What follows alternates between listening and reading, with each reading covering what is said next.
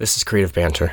Creative genius Nick Carver joins me this week for a blunt discussion on society. We kicked the conversation off by discussing how terrifying lifestyle changes can be, which, I know, is a very common thread in recent months. Really, though, I wanted to bring Nick on to discuss why he chose to release a four hour long video and then ask people to pay for it. Through this, we discussed the societal idea that entertainment should be free, along with the reality of running ads on YouTube. And then we get into the meat of the conversation anxiety, depression, and mental well being. This is a long one, so batten down the hatches and let's dive right into it.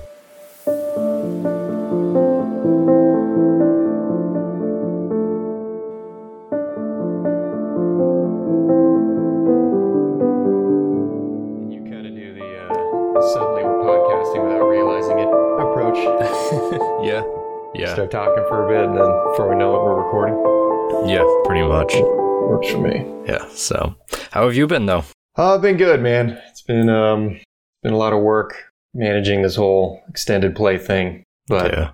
it's going well. Just got off the phone with uh, my video host, Okay. and uh, have to get more bandwidth. I've been doing too well, so it's good good problem to have, but you know, still still a problem. Yeah, I noticed that when I was watching it that it uh, liked to buffer here and there a little bit, and kind of figured that was a bandwidth kind of issue, maybe. Yeah, it could be. Yeah, but it was good. I enjoyed watching it. Watched it a lot quicker than what I uh, what I thought that I would while I was cleaning and organizing, getting ready for my girlfriend to move in. So exciting Well, thanks. things.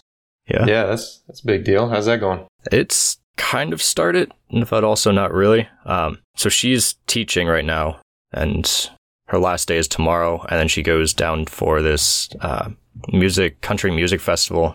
And Hmm. after she gets back from that, we leave for Acadia on Wednesday, and Okay. after that, she officially moves in. We get the ball really rolling. So, Nice, man. How long have you guys been together? uh, nine years, a little over. Wow, good for you. Yeah, It's great, man. Yeah. yeah, since uh, freshman year of high Okay. school. So it's been No, yeah. So you're basically living together already. Won't, won't be any surprises. no. I mean, I, f- I figured this past weekend we put furniture together. We put together some bookshelves, and Nice. like we didn't fight. So I'm like, that's a good step. That's that's good. That's a yeah. That's a good sign. Oh, that's cool, man. Good for you. yeah. So a lot of changes on my end, but Yeah. we'll see how everything goes. You uh, are you still in school? I just graduated with my master's. Congrats. Thank you. What was master's in? Uh, English education for Okay. teaching high school. Yeah. Oh, cool, man. That's what you want to do? Yeah. I mean, it, it's something. I've uh, gone back and forth on what exactly I want to do with it, if anything. I mean, I've applied to a couple different uh, positions, but haven't really heard anything back yet. So Yeah. figure that out. And worst case, there's a camera shop not too far for me to go work at and Yeah. see see what happens. But Plan B. I've always thought it'd be uh be kind of fun to teach high school kids. I think it'd be tough yeah, in ways, but I don't know. That seems like a seems like that'd be a fun thing to be a part of. yeah. I mean, my my big problem with the English curriculum right now is the fact that it's like it's teaching a bunch of old books from stuffy old white guys. it's like it's not a lot of like diversity in that kind of sense, and so Huh. it's Come out to California, I feel like we only we only really got got given anything if it had some sort of uh, diversity cred. yeah. That's when I went to school. That was way back in 2002, 2003. So most of the stuff that I like grew up reading is the same stuff that they're teaching now. It's like the going Huh. through Shakespeare. It's going through like 1984 and uh, the Animal Farm, that kind of real old books, just the classics. Really, um, yeah, that's interesting. not too interested in that. But my student teaching placement was all about like true crime and uh, we looked at serial killers and that kind of deal, which was fascinating and very different. Wow. Yeah. So that That's was really cool. very, that spoiled me for that experience of teaching English in that way. So Yeah. it's going to be tough going into a, into a classroom if I get a job and having to teach what I learned when I was going through high school. God, I hated Shakespeare.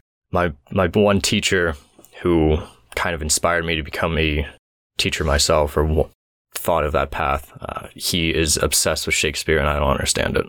I don't, I don't get it.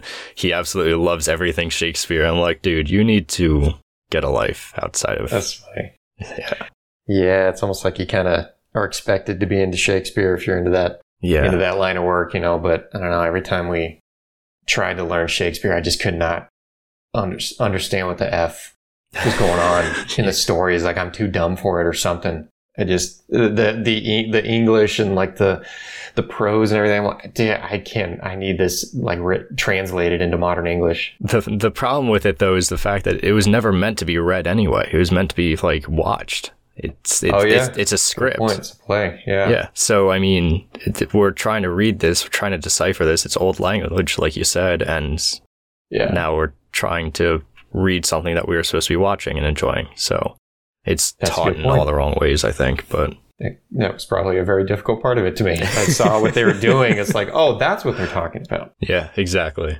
Yeah. So yeah, so it's gonna be interesting to see what happens. I'll probably know what my next move is by August after I get back from Colorado. So Nice. yeah, figure that out, and then the fun really begins of either lesson planning and navigating the politics of teaching, or figuring out how else to make money. So Yeah. Exciting times, man. It's an exciting time in a person's life. Yeah, exciting, Ho- Hope terrifying. you're able to enjoy it. Yeah, I know. Well, so that's the thing is the terrifying part of it. It's it's hard to enjoy it when you're, when you're in it, but I don't know. It doesn't really get any less terrifying as you get older. It's just di- different terrifying stuff. but if you can get a lot of the, I don't know, younger guy terrifying stuff out of the way, there's just other stuff that pops up. But um, yeah, that's that's cool, man. I'm Yeah. happy for you. Yeah, thank you. Appreciate it.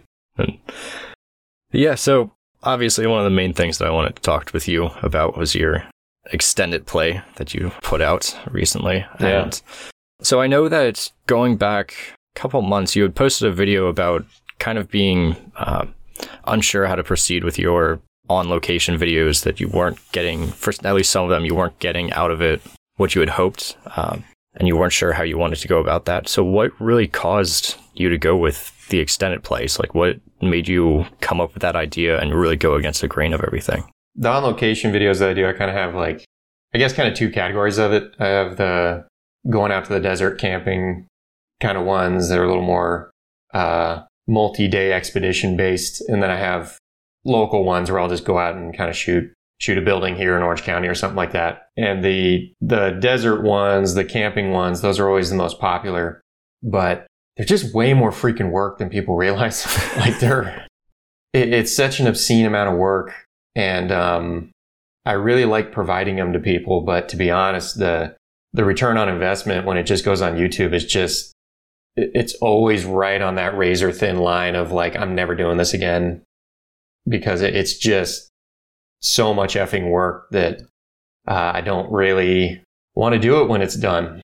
Like Mhm. I, I get to the end of it and I'm like I, I look back on how much work it was and I'm just like ah, I'm not going to do this anymore. But um, but then I see the finished product and I'm like, yeah, let's do that again. That was cool. it's really worth it for the finished product. So I, I was trying to find a way where I'm like, all right, maybe I can make this more worth my while. So I can make these videos, which I'm proud of, and I, I like that people like them and, and everything, but make it a little more worth the effort. And it just kind of popped in my head one day. Well, like, well, what if I, what if I made a really long one? Like, you know, four hours long, three hours long, something like that. And I just put it behind a paywall, nothing, make it affordable uh, for people, not make it some, you know, $200 thing, but just try and make it uh, accessible, but also worth it for the effort that I put into it. And then so I kind of thought, well, I'll do these uh, extended plays and I'll do a free version on YouTube. People will still get what they want over on YouTube, and I'm not going to abandon all those people that have supported me over the years uh, on YouTube. I'll still give them a free version, but I'll just uh, do a much much longer version for any of the, I guess, quote unquote diehard viewers. Yeah. Um, and then uh, you know see how it goes. And it's been doing it's been doing pretty well. Um, I know some some people were upset about it, which I expected. You know, uh, I, I get it. No one really likes being asked to pay for something that previously was free. Uh, but I, I guess what I hope people eventually realize from that is I'm not taking away something that would have been given to them for free. Mhm. I, I'm creating additional on top of that that wouldn't have been created if I wasn't able to make make some mon- some more money off it. So it's um it's truly extra stuff that wouldn't have existed if I wasn't able to to monetize it in this way. Um, and uh, as I mentioned on the YouTube video where I announced it, you know, there, there's ways to monetize on YouTube that a lot of people do that I just don't really want uh, want to do. I, I don't want to have sponsored videos. I don't want to, you know, be hawking the latest camera gimbal on my video so that people can can still get these videos. I just I, I think anyone who wants me to take that route, you know, of just kind of like, oh, just do sponsored videos and give it to us for free, and they're not really paying attention to my work. I mean, if you look at a lot of my photos, I mean, ha- half of it is a commentary on the over consumerist nature of modern society. And I, you know, I'm shooting these buildings with a shitload of advertisements in the windows. Like, I'm not shooting those just because I think they're pretty or something. Like, it's, it's a bit of a commentary on how American society is with just kind of branding everywhere and there's products everywhere. And, you know, that's why I like shooting bargain stores and dollar generals and stuff like that. I just think it's, it's such a weird part of our culture of just kind of buy, buy, buy, buy, buy, buy, buy, and throw away, throw away, throw away, throw away, throw away. And, uh, part of the reason I don't really want to have a video where I'm telling you to go buy this, this shitty thing just so I can get paid. you know, it's yeah, like, yeah. it just doesn't, doesn't feel right. So that was a very long answer, but, um, yeah, it's, uh, just a way for me to kind of make the, the videos worth the effort. Cause that's the other thing. I don't think people realize how much effort goes into these videos. I, I actually, and how little YouTube pays. I, uh, I actually ran some numbers on my last my last six on location videos. I'll share these with you because I don't know if the viewers might or listeners might find this interesting. But so my last six on location videos, I took the averages of how many views I got and what the ad revenue was. Those last six, I averaged 51,000 views per video, which mm-hmm. that ain't Thomas Heaton numbers, but you know, it's, uh, that's, uh, it's still difficult to get that many views. It took, it took me nine years to build up an audience to get 51,000 views for, per video. And, uh, those videos averaged $298.58 in ad revenue each. So You're under rolling 300. Yeah, exactly. Yeah. I'm, yeah, I, I, don't know what to do with all this money. Um, so I'm getting like less than $300 per video if it has 51,000 views. And that's running ads at the beginning, middle, and end. So that's, that's a full ad run. Yeah. Um, so, I mean, this is why YouTubers, I don't even like calling myself a YouTuber, but this is why YouTubers have to take Squarespace sponsorships and they got to sell merch and they got to do all this, all this stuff. So, um, I didn't really want to go any of those routes. So thus the extended play was born. Um, so it's been working well. I didn't realize, and I'm sure a lot of other people listening to this and even looking through the comments, like seeing all the negative comments that like were cropping up when you announced this. Mm-hmm. It's just the, like you said, the realization that you're not making shit from this. Like you're, yeah. that's, that's what half your audience for, in terms of views. Cause you have what, a little over a hundred thousand subscribers right now, something like yeah. that. So that, yeah, that's 100,000 subs and only 51k video or views. And that's 300 bucks each. Like that, yeah. that barely pays for my yearly film. Yeah, and I, exactly. I, don't shoot it like much at all, but still, like that that barely pays for that. So, and that's well, banking on a huge portion of your subscribers listening or watching yeah. that. That's crazy. And and what's fun, and and I could even see people making the argument of like, well, you're taking pictures anyway, so you can't really justify the cost of the film, and, and you're camping anyway. It's fun for you. You can't really justify the cost of the gas. Like these are all things you'd be paying for anyway. So this is 300 on top of that. But I even looked at like how much time does it take me to, to make the videos? Uh, yeah. so not factoring in any physical overhead costs, just what time does it take? And, you know, the actual time in the editing bay. Um, so not including filming it, just editing it comes out to about an hour per minute of finished video. Mm-hmm. Uh, and that's relatively standard. If you Google, you know, how long does it take to edit a video, it'll say 30 to 60 minutes. So like industry standard is kind of 30 to 60 minutes to get one minute of finished video. I'm definitely at the long end of that because one, I'm not a professional video editor.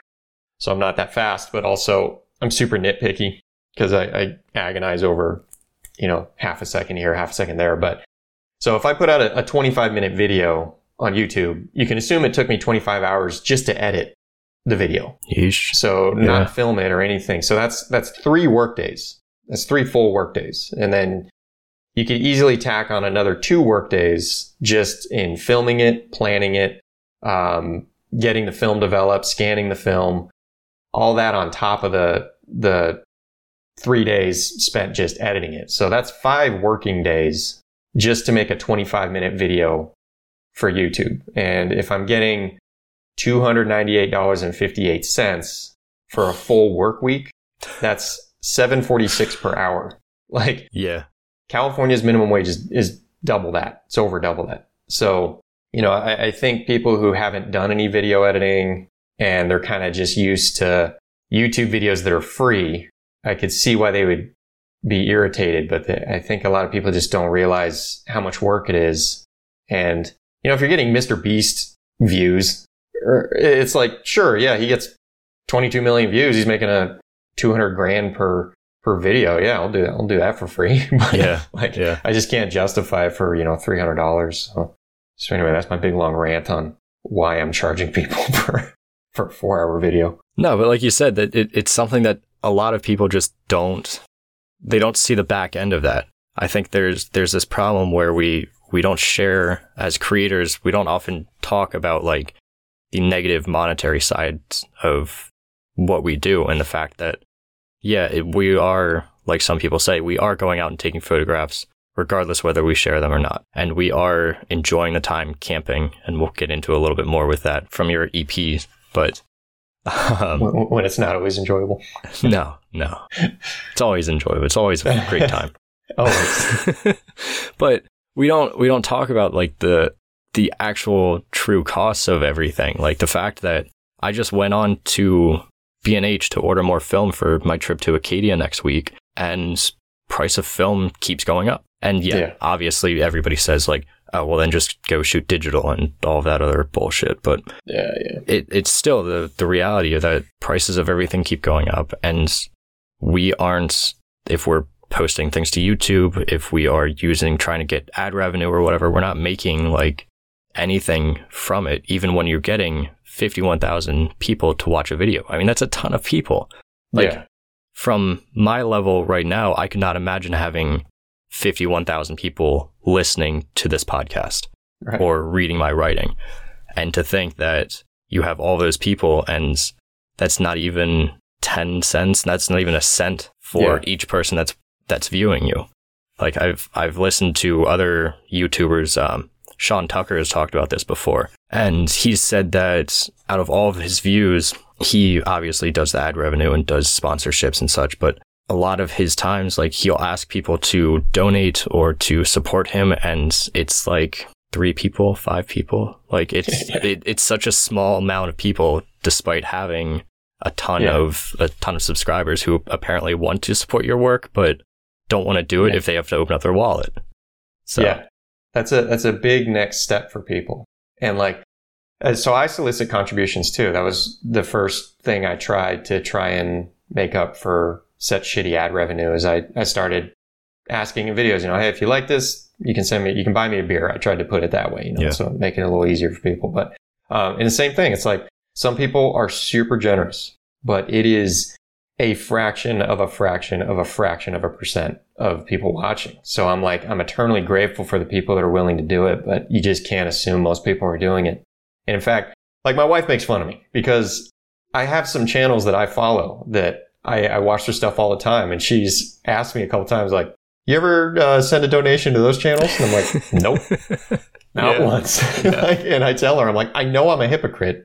Like, I, I just, I always plan on doing it and then I don't do it. So it, I, I can't really fault people for not wanting to, to, to contribute or to buy the thing I'm selling. The vast majority of the time, I'm not going to do that. But, you know, like you said, there's a lot of work that goes into this stuff. And, um, most people, I think, just don't, don't think about how much work goes into it. We're, we're so used to free content. We're so inundated with YouTube and Instagram videos that, you know, people seem to be just putting them out for free. So yeah, stuff's free. So you, you kind of don't really think about, well, it's not going to keep coming if they're not going to make some money off it. So people got to figure out how to do that. Yeah, I have an essay that I wrote that's sitting and waiting for somewhere to publish it to, whether it's my site or something else, but pretty much go through this whole this whole thing of just like you said, we're inundated with free content.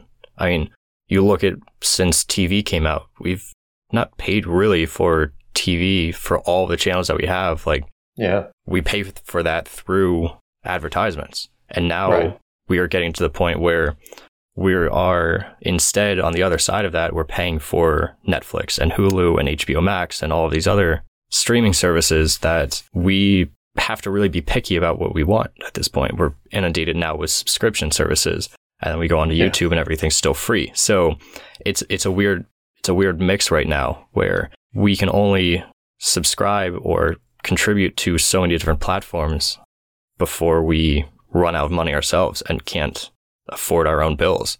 Like for me Yeah. to, I would love to support other photographers like yourself, like Ben, like Guy Tal, and plenty of others out there through their Patreons or whatever. But for someone like me who I just graduated from college and am now trying to navigate the, the rest of my life, like it's difficult for me to contribute in those ways. So I can still, I can relate to both sides where Yeah. as a creator, I want to get contributions from other people. I want to have that and be paid for the work that I'm doing and putting out there, even if it is something that ultimately I'm probably going to do it anyway, but still to have that financial would be nice.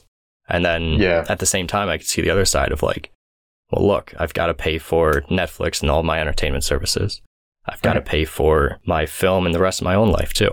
And to tack on the 30 to 50 bucks for four hours of content when you can get for $15 hundreds of hours of content on Netflix is Yeah. it, it can be a tough sell. Yeah, and I thought about that too when I was trying to figure out the pricing for this thing because I'm like, well, Netflix only costs me this much and I have basically endless entertainment. How can I justify asking someone, you know, this amount for four hours? That's Yeah. it. Not going to get any more.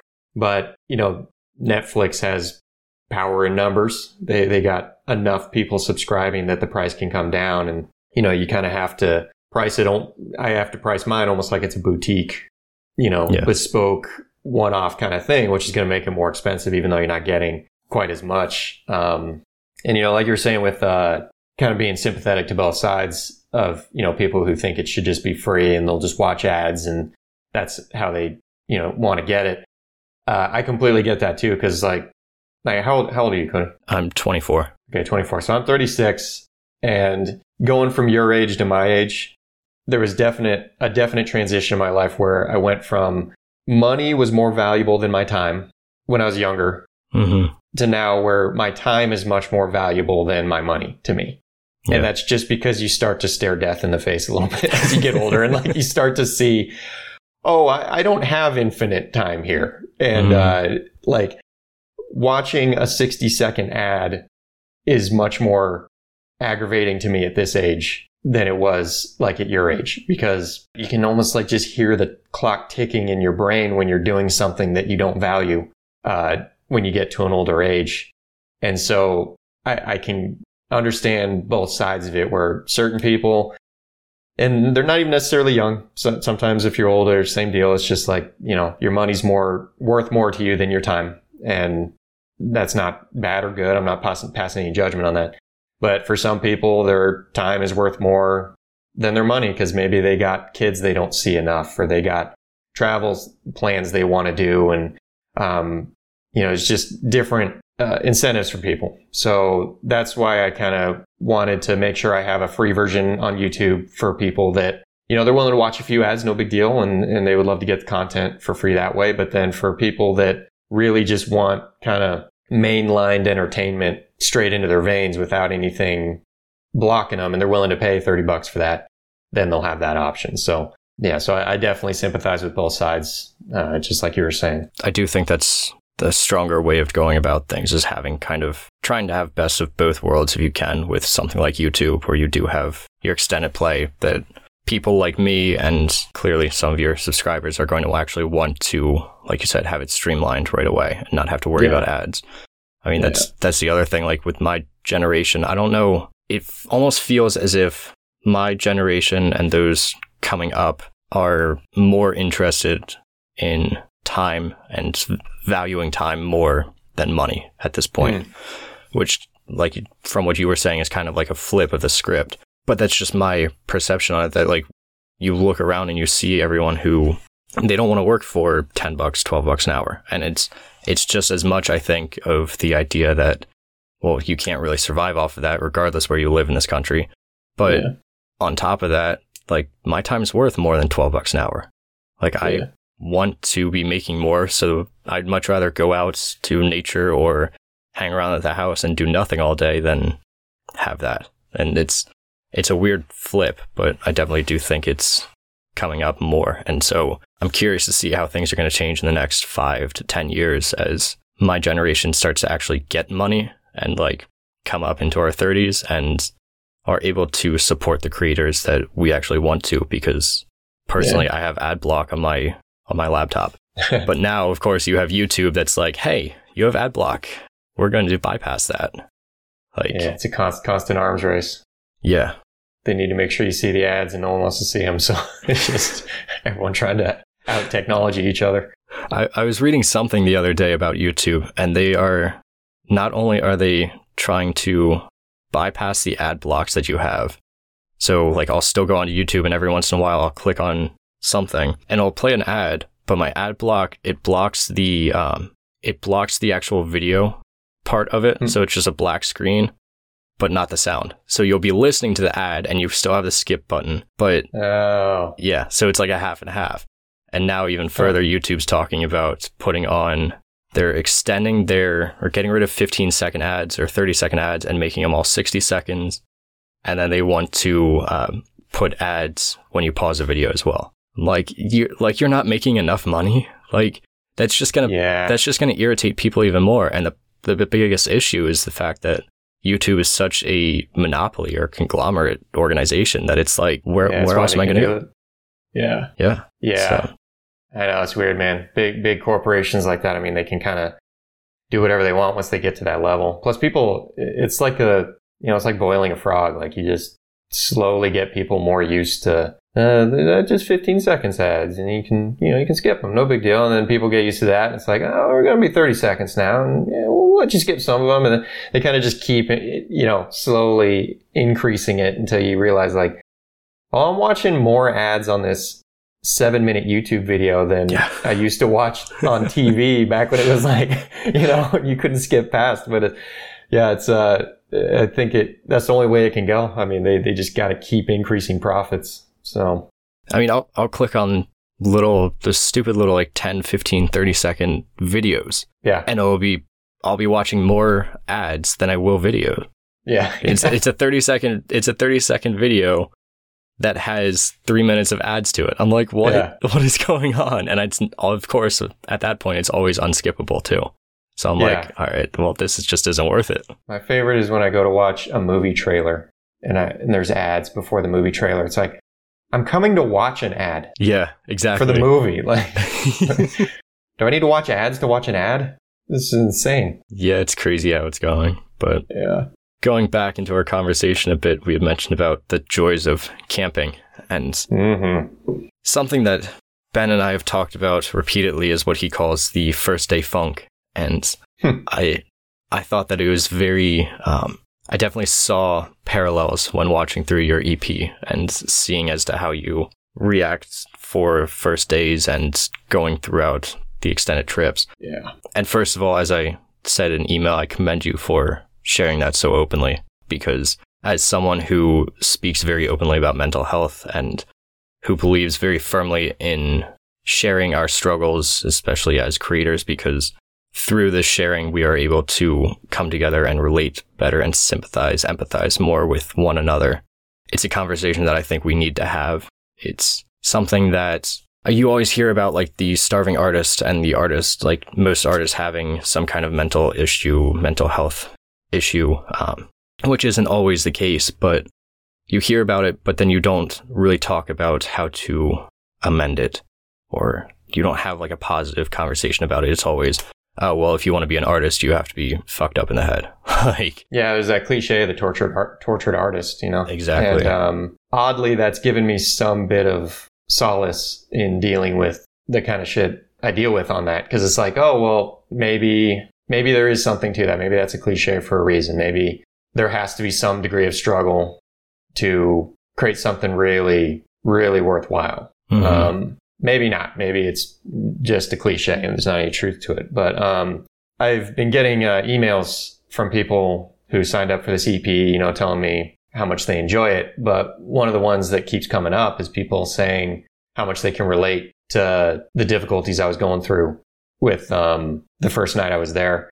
And for anyone who obviously hasn't seen the EP, it was three three night camping, and the first night was just uh, a little rough um, mentally. So it's just uh, uh, exhaustion and uh, not much sleep, and things kind of all going to shit. And then the self imposed pressure of wanting to make sure I took good pictures and made made good video all just kind of led up to it being a bit too much for me. So that's common for me personally. Uh, that's why I dubbed it the uh, crushing regret of night one. Every time I go out, I regret it. Like as soon as uh, night nightfall Mhm. starts to set in, and um, the fact that it's so tightly correlated with nightfall just has made me realize it's a very reptilian kind of caveman reaction in me, uh, largely. Darkness falls, and there's that part of your brain that hasn't fully evolved yet that just kind of like, yeah, this is danger time. Yeah. This is when, you know, people freeze to death. This is when animals come out. This is when you become prey. And I think that part of my brain can, can really take over if I'm, if I'm tired. Cause it's just like, like I made a joke about it on the extended play, but, uh, I really think like anxiety for me is a readily available fuel source. It, it's just always there. It, it's plentiful. It's cheap. It burns hot. So if I don't have enough food in me, if I don't have enough sleep in me, and those energy sources are depleted, my brain's just like, oh, yeah, we got a whole shitload of anxiety here we can tap into that's just Yeah. been building up Yeah, over the past many months. And it's like, yeah, may, things you haven't been addressing, things you haven't really been talking about. So yeah, that's been piling up. No, we're good. We got a ton of, ton of energy right here. So it just like, just pours all this anxiety on top of whatever little bit of anxiety I might be feeling at that moment. And it's like, oh, it's not just that the pictures aren't as good as you hope. Everyone's going to figure out that you're a hack. The video sucks. Uh, you're not going to be able to do the next one. That means you're not going to be able to figure out uh, your next revenue stream. That means you're going to start running out of money, bud. So you better, you know, start looking at different career. Like it just piles up and it's just feeding on that energy and it's giving me all this energy. And the weird thing that happened on that, that trip is I was very sleep deprived and I was very road weary, but I, I never yawned. I didn't feel like I needed to sit down. I didn't feel like I needed to stop. I, I had all this energy, but I, I really think it was just anxiety was fueling me. I just kind of, Mhm. I had enough, uh, you know, bad thoughts going through my head to just kind of distract me from any sort of exhaustion. So I didn't feel exhausted, but I actually, I definitely was. And, uh, something I deal with every time I go camping. So maybe it'll never go away. Yeah, it's. I don't go camping near as often as I would like to, and I don't think I've ever experienced anything to quite that same extent. But I definitely can uh, sympathize with that feeling of like. I remember going back to elementary school when I would go over to friends' houses, and I even talked to my girlfriend about this when after I had watched the EP, and you were fine throughout the day, and then you get to that nighttime and it's like I'm at a place where I know one or two other people and a bunch of other people that I don't know and or even if it's just you and your best friend sleeping over and you're just in an unfamiliar place and yeah, reptilian brain just takes over and is like this is unsafe even if though you're around someone that you should trust and I want to Yeah. get out of here and there have been a number of times where I've called in like middle of the night, "Hey mom, come pick me up because I can't do Yeah. this" kind of deal. And Same. I don't think that's ever necessarily come over with camping, primarily because of the fact that I'm like, like going to Acadia next week. I'm 13 hours away from home, 12 hours away Mm. from home. Like, Yeah. that's really difficult to pack everything back up, cancel everything over that first night, Yeah. and yeah, drive got- back got no home. yeah. I'm like, I don't have a choice here. So Yeah. I have to force myself into this quieting down my brain and realizing no, a tree is most likely not going to fall over and crush us in the middle of the night and all the other like stupid little anxiety ridden thoughts that come around like Yeah. and so I yeah think- i mean i think that, that, I think that's actually a good approach, by the way, is forcing yourself into a situation where you, you don't have an out.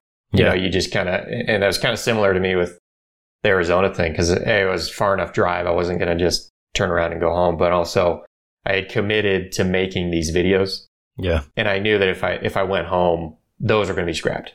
So, um, I, I, and I wasn't, that wasn't an option to me at all. But, um, yeah, it, it's really interesting to, to hear from you and, uh, and other people because it, it was, it was a little worrisome sharing, sharing that stuff in the video. Oh, man, it's tough. um, it, yeah, it's so tough it's- it, you feel weak doing it. Uh, it's it's vulnerability and like I don't know about you, but when I'm out there having one of those like little micro mental mental breakdowns, I'm just thinking like, well, fucking like Jocko Willink wouldn't be having this this problem. Like we kind of live in this culture where like I don't know, we've made a lot of progress, but it's still kind of difficult for dudes to to admit like yeah, dude, I'm just fucking having a hard time right now. You Yeah. know, it's like, cause you, you start thinking, well, I'm not, I'm not like going through boot camp right now. This isn't that big a deal. I'm camping. I'm, I'm supposed to be having fun. So I, you start to kind of invalidate your own, your own feelings about it because the, you think like logically, well, the people deal with much worse. You know, I, I even start thinking like, what if I was in Ukraine right now? Like I'm having to, I'm having to fight in a war in 2023 and, but me Nick Carver is like having to sleep in the back of my 4Runner is a bit too much for me. Like I can't. You just start to feel so stupid about it. But you know, I I think it probably is good to acknowledge it and not pass judgment on it when it's happening, and try and just you know you can't really I don't know you can't really pass judgment on the those kind of things. It's hard to know what gets people to rise to the occasion versus cave in. Maybe if I was in the trenches, I, I wouldn't feel this upset. Maybe there's some weird combination of what I'm dealing with, with in that moment. The fact that there is an easy out or something makes it harder. I don't know, but, um, yeah, it's, it's hard to admit that sometimes that Yeah. you're, you're struggling. especially as especially as guys, especially as men. Like we are conditioned, and even like I think my generation, the younger side of my generation, and those coming up, are a little bit better off than what I was, but it's still not nearly as it should be. I mean, yesterday I went to my cousin's house for uh, to play board games. He's big into board games. We get together every like every other month or so to play a couple for the night. And uh, going over there, I'm like faced with anxiety. I'm literally like getting all of my stuff together to go over just to spend five hours, six hours over there and driving over, dealing with anxiety. I'm like, dude, you're driving over there to play board games, to eat some food, and to just chill for the night with your cousin. Like, you're acting like you're going up and meeting with a stranger or some shit. Like, chill. Yeah. But this this entire time, and even I get there, everything's good. I'm good.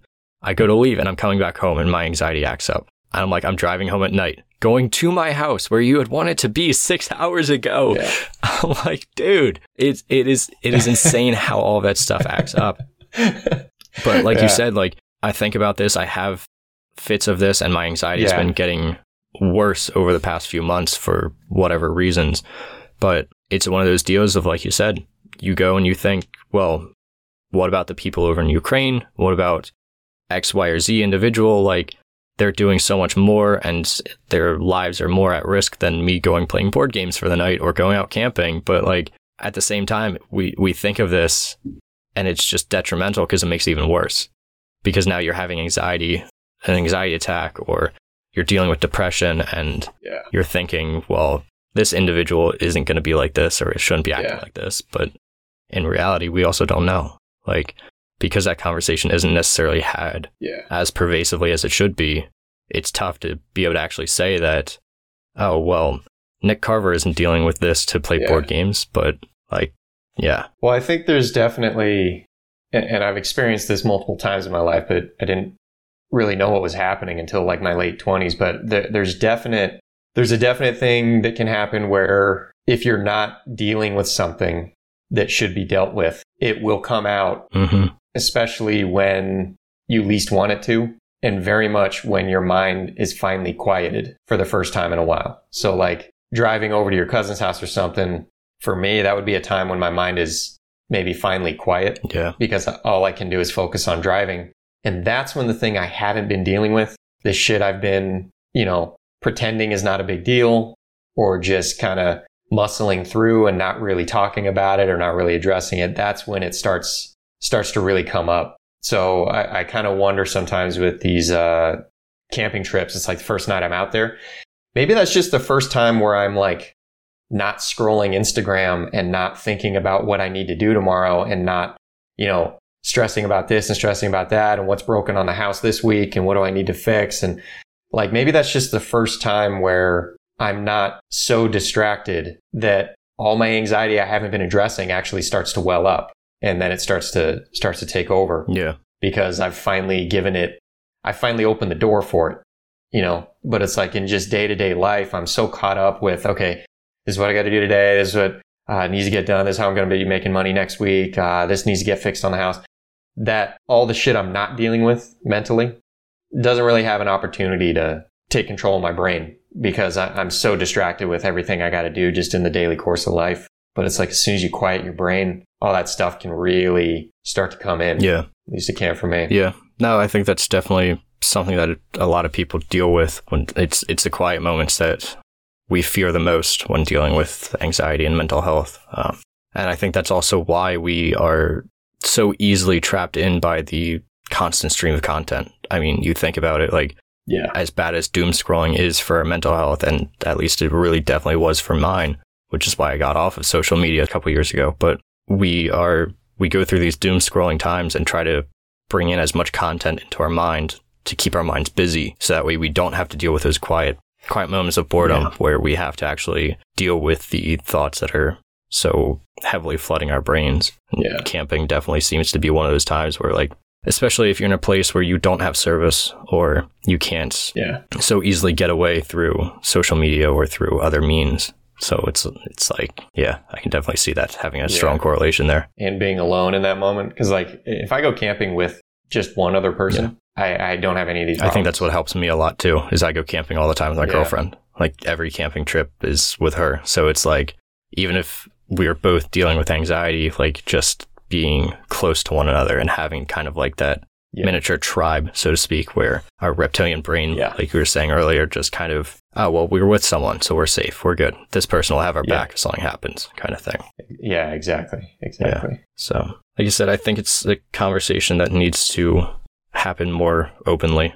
It's why I'm writing about in a like kind of cross memoir style on my website and throughout all of the writings that I do. Um, trying to talk more about it on the podcast here and open up that conversation because and we all know that photography, especially when in the like nature landscape realm, is inundated with primarily men, which is comes with its Yeah. major downsides because we don't get voices from the other side. I think that also is kind of a strong reason as to why we deal so strongly with mental health and why we have those stigmas of the um, the tortured artist because of the fact that it's been men for the most part and we are terrible about talking about our emotions and it's yeah Yeah. it's rough, but I think men are not as good at talking about it for sure, but just from having uh, been with my wife for uh, uh, 12 years now, not married the whole time, Yeah. but uh, been 12 years, definitely like I know for me and from a lot of guys I've talked to, it takes me a long time to figure out what's wrong Yeah. when I'm I'm having a problem.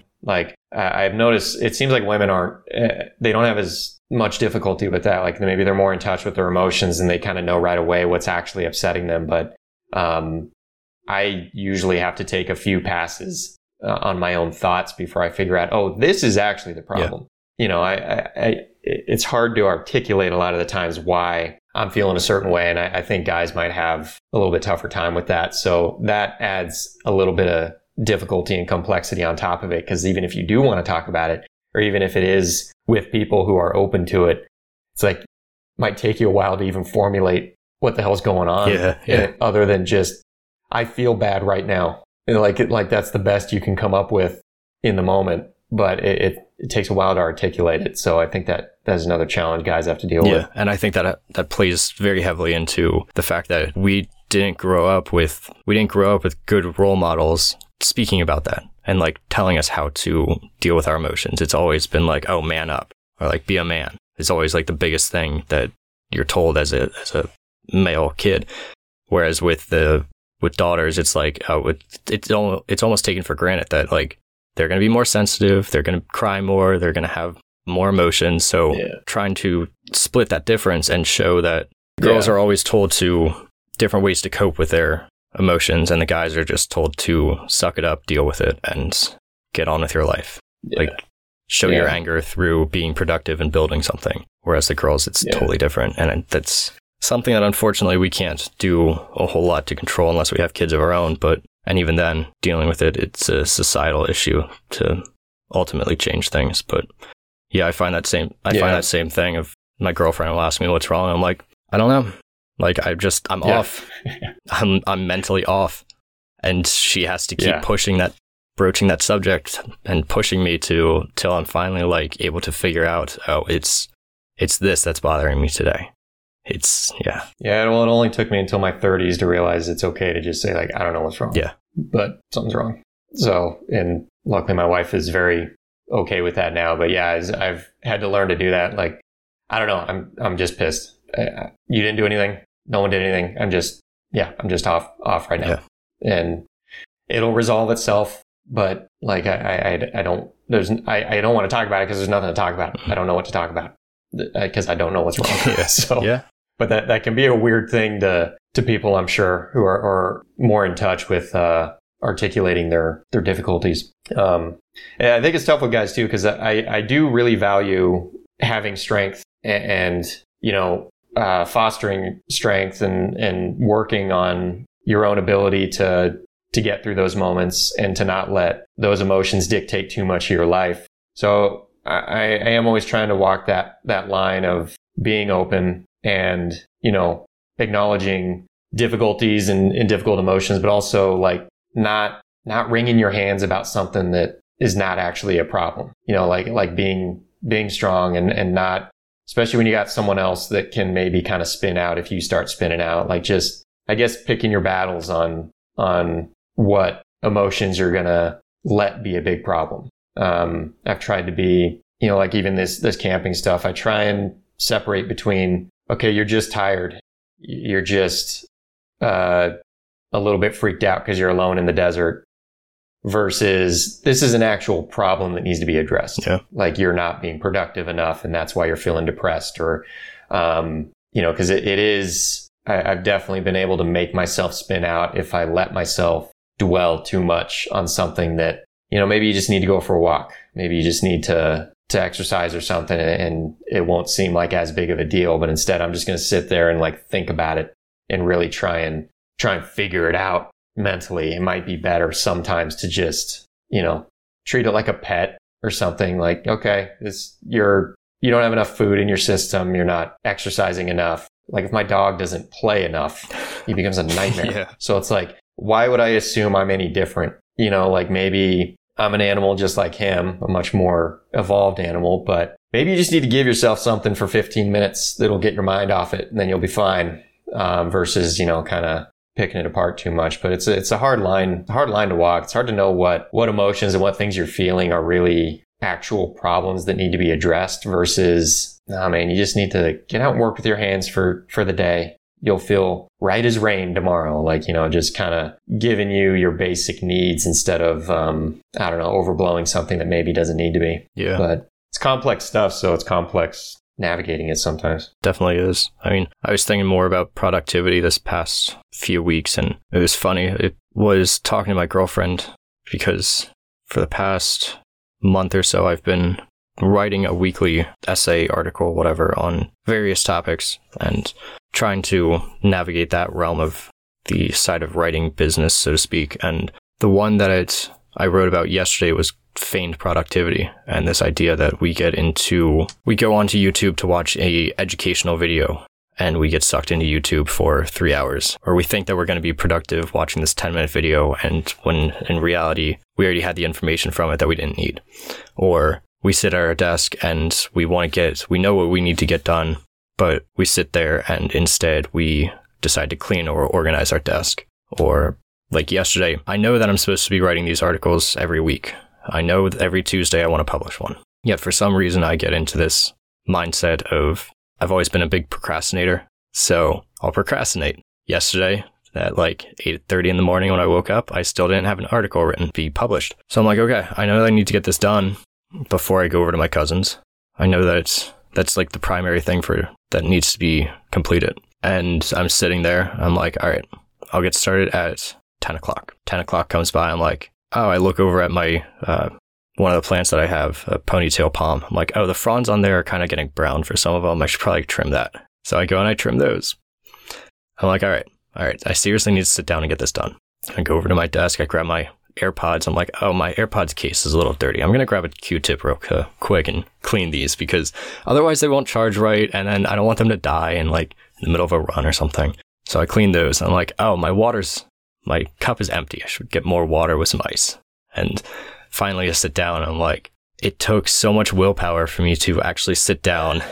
I had to turn on do not disturb on my computer and and turn off the yeah. Wi-Fi and all that other stuff to finally sit down and to do something. And I was talking to my girlfriend about this, and she's like, "You probably have ADD or like ADHD or some kind of." Yeah, I didn't want to say it. Sounds like ADD.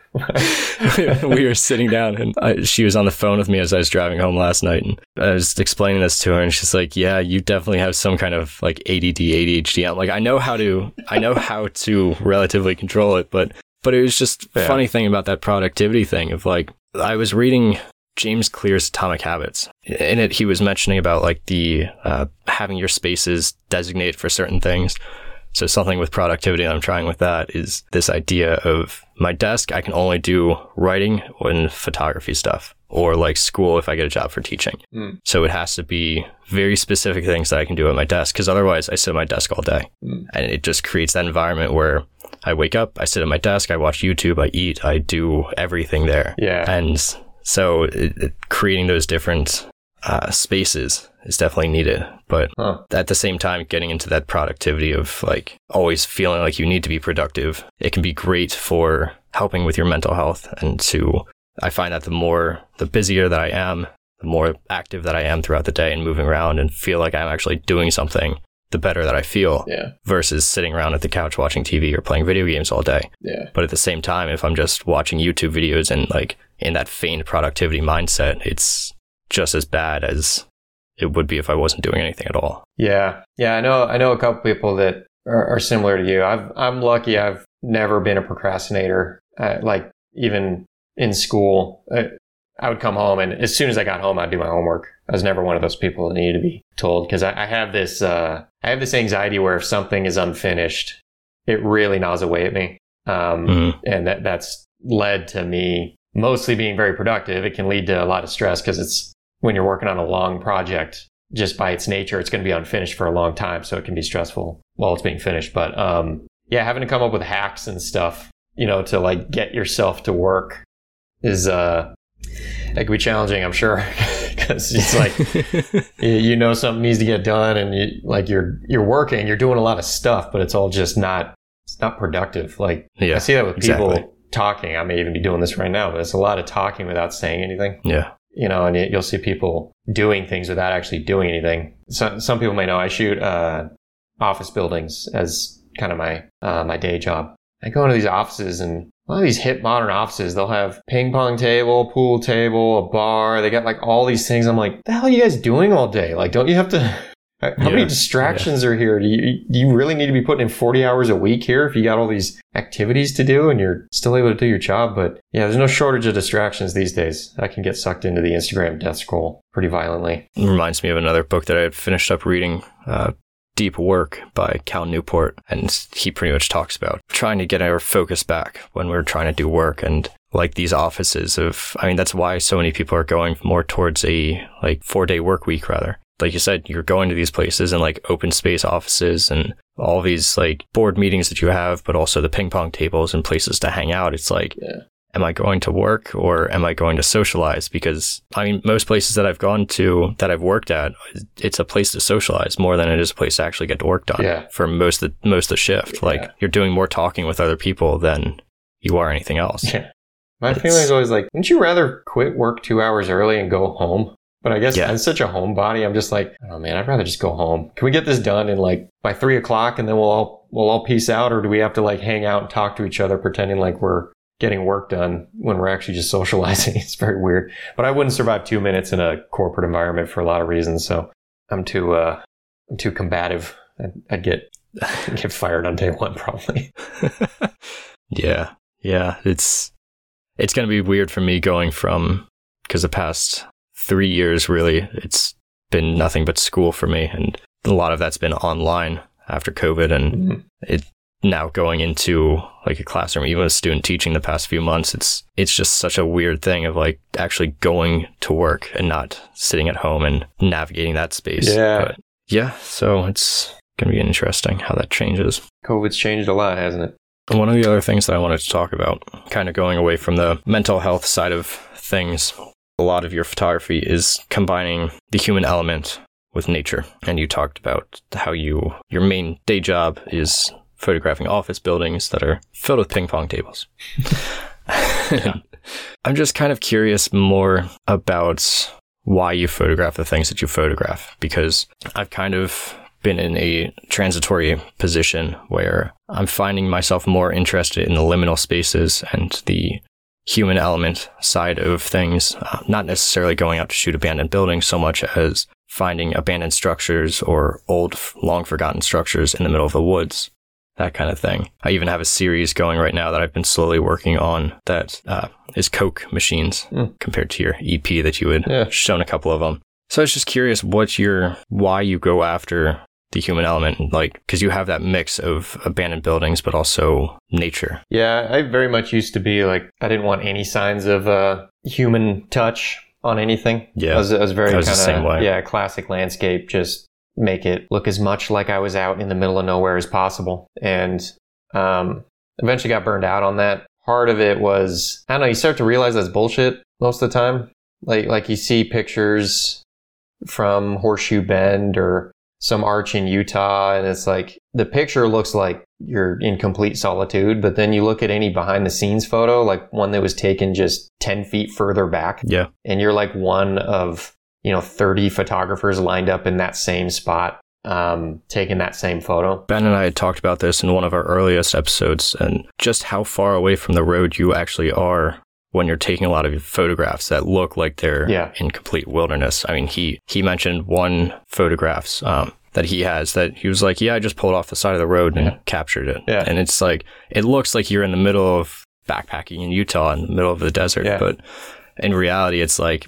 No, just this is something that you pass by on the way to another destination. Yeah, and uh, I mean that's part of the magic of photography is you can you're choosing what to show people. Um, so Yeah. I mean, there's there's you know no problem with that. But I, I think as I kept pursuing the nature stuff in that fashion, I don't know, it just became abundantly clear to me that uh, they're not really like showing the truth of anything with this. And, and I kind of I, I used to always say that like my purpose for taking photos was to share the beauty of nature with the world so that they can also appreciate it. And Mhm. I understand that purpose, but I had to eventually admit to myself, if you want to protect nature, the best thing you can do for it is not share these locations with anybody and not make people admire them. Basically, just pretend they don't exist. Because the more you show it to people, the more people want to go to it. And the more people want to go to it, the more they destroy it. I mean, this is Yeah. Yeah. nothing new. And this is a problem with Joshua Tree National Park and closing down trails and all this kind of stuff. So I couldn't really hide behind that purpose anymore of, oh, I'm taking pictures of nature because I really, I, I love nature and I want to share it with people. Because I felt, well, you're actually going to be hurting nature if you do that. So you shouldn't do that. Um, Yeah. and so I, I was going through a slump for quite a while where I kind of didn't really know what I wanted to photograph because I'd only really done landscapes. Um, but then I started shooting kind of just local buildings in Orange County just as something to do. And it's something nearby. And uh, I like shooting buildings at dusk. It's always kind of rewarding because it, it just almost always looks good. And then it kind of I guess started to evolve on its own of I, I just I now really enjoy showing the the impact of of humans on their environment. It's always difficult to describe, and this is why I take photos because I'm not good at describing it. But um, like almost like like when you see in I think Australia and Africa and stuff, you see termite mounds that yeah. are insane, and like these little tiny bugs are creating these these vast structures, not really knowing what they're doing in that sense. They're just kind of one foot in front of the other, doing what they've been programmed to do. And the result is this crazy ornate structure out in the wilderness that we find interesting. And I kind of started to view stores and street scenes and stuff around here through that same lens where I was kind of like, oh, look at this donut shop. Like, look how the sign is, is made and look, look at the, all the promos in the window. And you can see all these little things. Oh, they patched the paint over there. And, and I started to appreciate these scenes as almost like a, oh, this is humans going about their business, not really thinking about the larger plan they're on. Like they're kind of just, you know, beavers build dams without knowing what they're doing really. They're just kind of programmed to, to build dams. Like there was a video going around for a while. This beaver was in like a, I know it sounds insane what I'm talking about, but I swear it'll come together. Um, there was, there was this video going around of this beaver at this like rehab center and it was inside. It was in like a veterinary office and it kept bringing all these toys and piling them up in front of a door. Like it was trying to build a dam. And it's Yeah, like, yeah. it was just funny because it's like, well, the beaver doesn't, he's not trying to stop water. He's just programmed to pile things up. Like, I'm just going to pile this stuff up here for some reason. That makes me feel good. And, and then the result is you get like dams out in the wilderness with a big pond and all this, you know, ecology around it and all this kind of stuff that, that sprouts out of this one weird built-in urge to this beaver. And I feel like humans are really no different. Like we just have these things built into us of to build things a certain way. We like certain straight angles and we put lettering a certain way and we do all this kind of stuff on like a, say a local business. And then years pass and you look at it and it's got this interesting mosaic of evidence of what humans have done over these many, many years. And it's kind of telling a story of time passing with, with humans in this environment. And you can al- almost appreciate it. Like you can look at it and say, oh, that's ugly because a lot of what humans do is ugly. And when the consumerist side of it and the advertising and all that stuff, I don't like. It's ugly. But the beautiful side of it is just almost like watching humans as an anthropologist and kind of examining what they're doing and the symbols they're using and the um, the decisions they make on where to place things and and what to advertise to people and and what you know repairing things over the years and all that all that mosaic it, it's almost like modern archaeology uh, I think I've made that reference in my videos before, but you know, we look at Egyptian ruins and all this kind of stuff. We try to get a sense of what they were like and what their lives were like and what their day to day life was like. A modern, like American liquor store to me is no different. It, it's telling the story of how our society operates right now. It's telling the story of how humans think right now, what our values are for sure. And I kind of started seeing the beauty in these things that previously to me were just ugly. Because I grew up here in Orange County. I've, I've been here forever and it used to all just be ugly. You know, it's just concrete jungle. It's power lines and shitty little businesses and shitty little buildings if you want to look at it that way. But eventually I kind of started to see the beauty of it. All these different people coming together and living their separate lives. And that ends up in this mosaic of buildings and mosaic of old trees and new landscaping and old buildings and remodeled buildings and advertising advertisements and all this stuff is coming together to create this thing that is uniquely Orange County or uniquely America or uniquely California, whatever it is. And I kind of started to just to be able to appreciate that and not view it as simply ugly. It can be ugly, but there can also be beauty in it if you're looking at the human side of it and kind of imagining the stories of the people that have created all these things. Again, this is why I take pictures because that was a terrible word salad of You- me trying to explain why I take the pictures I take, but but there you have it. No, but I th- I think that's that's eye opening though into obviously your process of it, but also into like like I think a lot of us when we get into nature and landscape photography, we go into it like you said because we want to share the beauty of the world as we see it, and as like when we first getting into it, we think that that's like the greatest statement we could possibly make. We think that's like profound Yes. that we want to share the beauty as we see it, and that's like mind blowing. but then you go and you're like you, you evolve as a as a photographer and you get into uh, what you would define as a rambly statement like that. But I think that it, it's so much more than that because it's showing the evolution and of our thought process behind things. I mean, I was the same way. I got into uh, nature and landscape photography and photography as a whole because at the time I was dealing or just starting to deal with my mental health issues, depression and anxiety, and kind of realizing that I needed a creative outlet. I needed some way to express myself, so to speak. And it has since evolved into black and white landscape photography and then more so now into like now as I'm going more towards the human element of things and seeing the intersection between humanity and nature. Not so much in your light of showing showing the commentary of humanity as as a whole, as a subject, but more of showing our intersection and showing how not only is nature going to take back over and when we are long gone and not only is it always going to be around and always outlast us, but also to a certain degree kind of learning that we can live in conjunction with it and should live in conjunction with it like we once did and trying to navigate how to formulate that message and or follow along that new path is it's it's fascinating how we go along and we start to learn more about what we actually want to do with our photography and how that changes. I mean, it, it's it's like any any other kind of change. It's terrifying. Yeah. I mean, I, I think about it like for the past what is it now six yeah about six years I've been doing black and white landscape photography and like I always thought that this is what I'm going to be known for is my black and white pho- photographs of intimate nature. And then I start to be pulled towards these liminal spaces that I find and the, oh, that's a cool chimney or, oh, look how this, vi- these vines grow on this old abandoned pizza hut.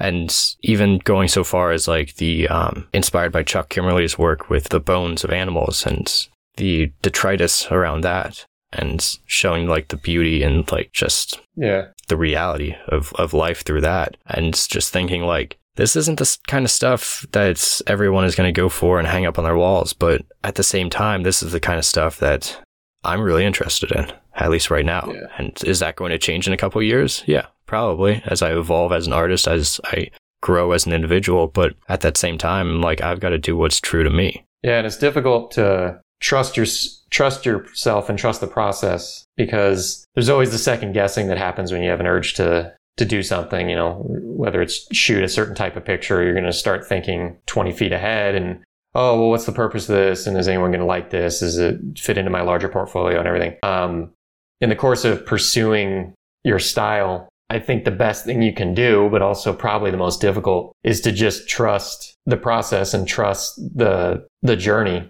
I hate to even call it a journey. That makes it sound so hip, hippy hippy. It's not. It's not like a, a journey, man. It's just like. It, but There, there's a video or a, a podcast episode I was listening to, an interview with I forget who was who was being interviewed, but it's a real big screenwriter being interviewed by Rich Roll, and he hated the word journey. It Yeah. just reminds me of that. He he said that it was such a California word yeah, of this this journey that you're on, and Well, you're there- on a journey. there's all this like precious vocabulary that comes comes up on this type of stuff because it's kind of hard to talk about. So you end up saying Yeah. stupid things like, "Oh, it touches your soul," and you, you know, if it's it's a spiritual journey and everything. It's not that that hippy dippy, but it, it is like a it's a process. I guess that's probably a better word. Yeah. Like just kind of trusting the process and the sequence of events that have to happen for you to get to the next step. And that's really hard to trust because you can't see the future and you're essentially trusting a process that you're completely not in control of. Like just shooting buildings and stuff for me, I, I resisted it for a while because I just thought no one's going to care about these photos. Why would anyone want a picture of a donut shop or a liquor store or something like that? And I wasn't trusting the process and I wasn't trusting that I should just take the next step, which is I want to shoot that thing. I'll go shoot that thing. And, Yeah. you know, damn whatever consequences result. If it, if no one likes it, who cares? If everyone likes it, okay. Just take the next picture that you want to take. And that's for me proved to be the most effective way to A, feel really good about my photography. Um, so actually be proud of it, but also to actually take that next step in the evolution of of wherever my work is going is to kind of just you know put your hands up and let let the ride take you like you're kind of on a ride there's a lot of factors that you're not in control of that are going to dictate what you like taking pictures of and what you end up taking pictures of next year versus this year. And just kind of letting the the ride happen and not trying to resist it too much not trying to fight it too much seems to work out a lot better at least for me. So yeah i guess trusting that that spiritual journey that you're going on and just like so stuff is so hard to talk about because it's so weird and it's so intangible but best i've been able to articulate it The number of times that I have passed by some kind of structure or something, regardless, and been driving by and I'm like, look over, I'm like, that would make a nice photograph. And for some stupid reason, I don't stop and actually photograph it. And then I regret it later. Like if I don't turn around and go and actually just take that photograph, I regret it later. But during that time that I'm looking at, it, I'm like, yeah, that would make a nice photograph for someone else to take yeah because my audience or whoever is looking at my photographs isn't going to like it. But even though in reality, I more than likely would have liked it, or at least been happy to have tried to make it into something that I would have liked. yeah exactly Wor- worst case scenario is you would have been happy you found out that you didn't Yeah. like it you know Yeah, yeah. exactly. Yeah, you can definitely talk yourself out of pictures. I do that less than I used to, but um, still a problem. You start talking yourself out of why why this photo's not going to be worth taking. But I don't think I've ever regretted taking a photo. I've been disappointed with the photo, but like I've ever said, "Oh, I wish I didn't take the time to take that photo. That was a waste." I think the only time that I had anything similar to that was when I first went to Acadia in 2021. I exposed 43 sheets of film or so, something like that, over about a week's time. Hmm. Uh, and I kept three of those photographs. and it, it, it wasn't, it was just one of those deals of like, I went to this new place. I'd never been there before. Yeah, And so I had the camera out almost all the time. And it wasn't, it's not so much that I regret having done it because it taught me a lot and helped me on consecutive trips, but it's just one of those things of like 40 photographs to keep three. Like, Yeah. of course, those, those listening who shoot digital are like, oh yeah, that's Yeah. nothing. That, that's my single day. Like,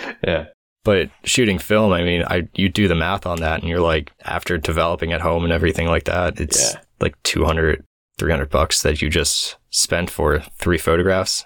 And Yeah, that goes like- right back to our conversation in the beginning of like yeah. the reality of the cost of this stuff. It's, Yeah, it's like maybe I could have slowed down and pick and choose my shots a little more carefully. Yeah. yeah, exactly. So Yeah. going into next week when I go back up there, it's at least now I, I'm hoping I won't have that, uh, that first year of everything's an explosion and Yeah. first time visiting. I'm hoping that this time it'll be like how it normally is, being more contemplative and thinking why I want to, why this calls out to me, and if this will actually make a good photograph and not just photographing it because it's there and it's new and Yeah. might be exciting. But Yeah. Well, I'm sure you got it out of your system on the first time. yeah, You know, we'll see. don't I don't have nearly as much film going up with me this time. that's a good way to limit it. Yeah. yeah, I have whatever's left in this box of a hundred that I bought last April, and uh, twenty-five sheets sitting in the freezer.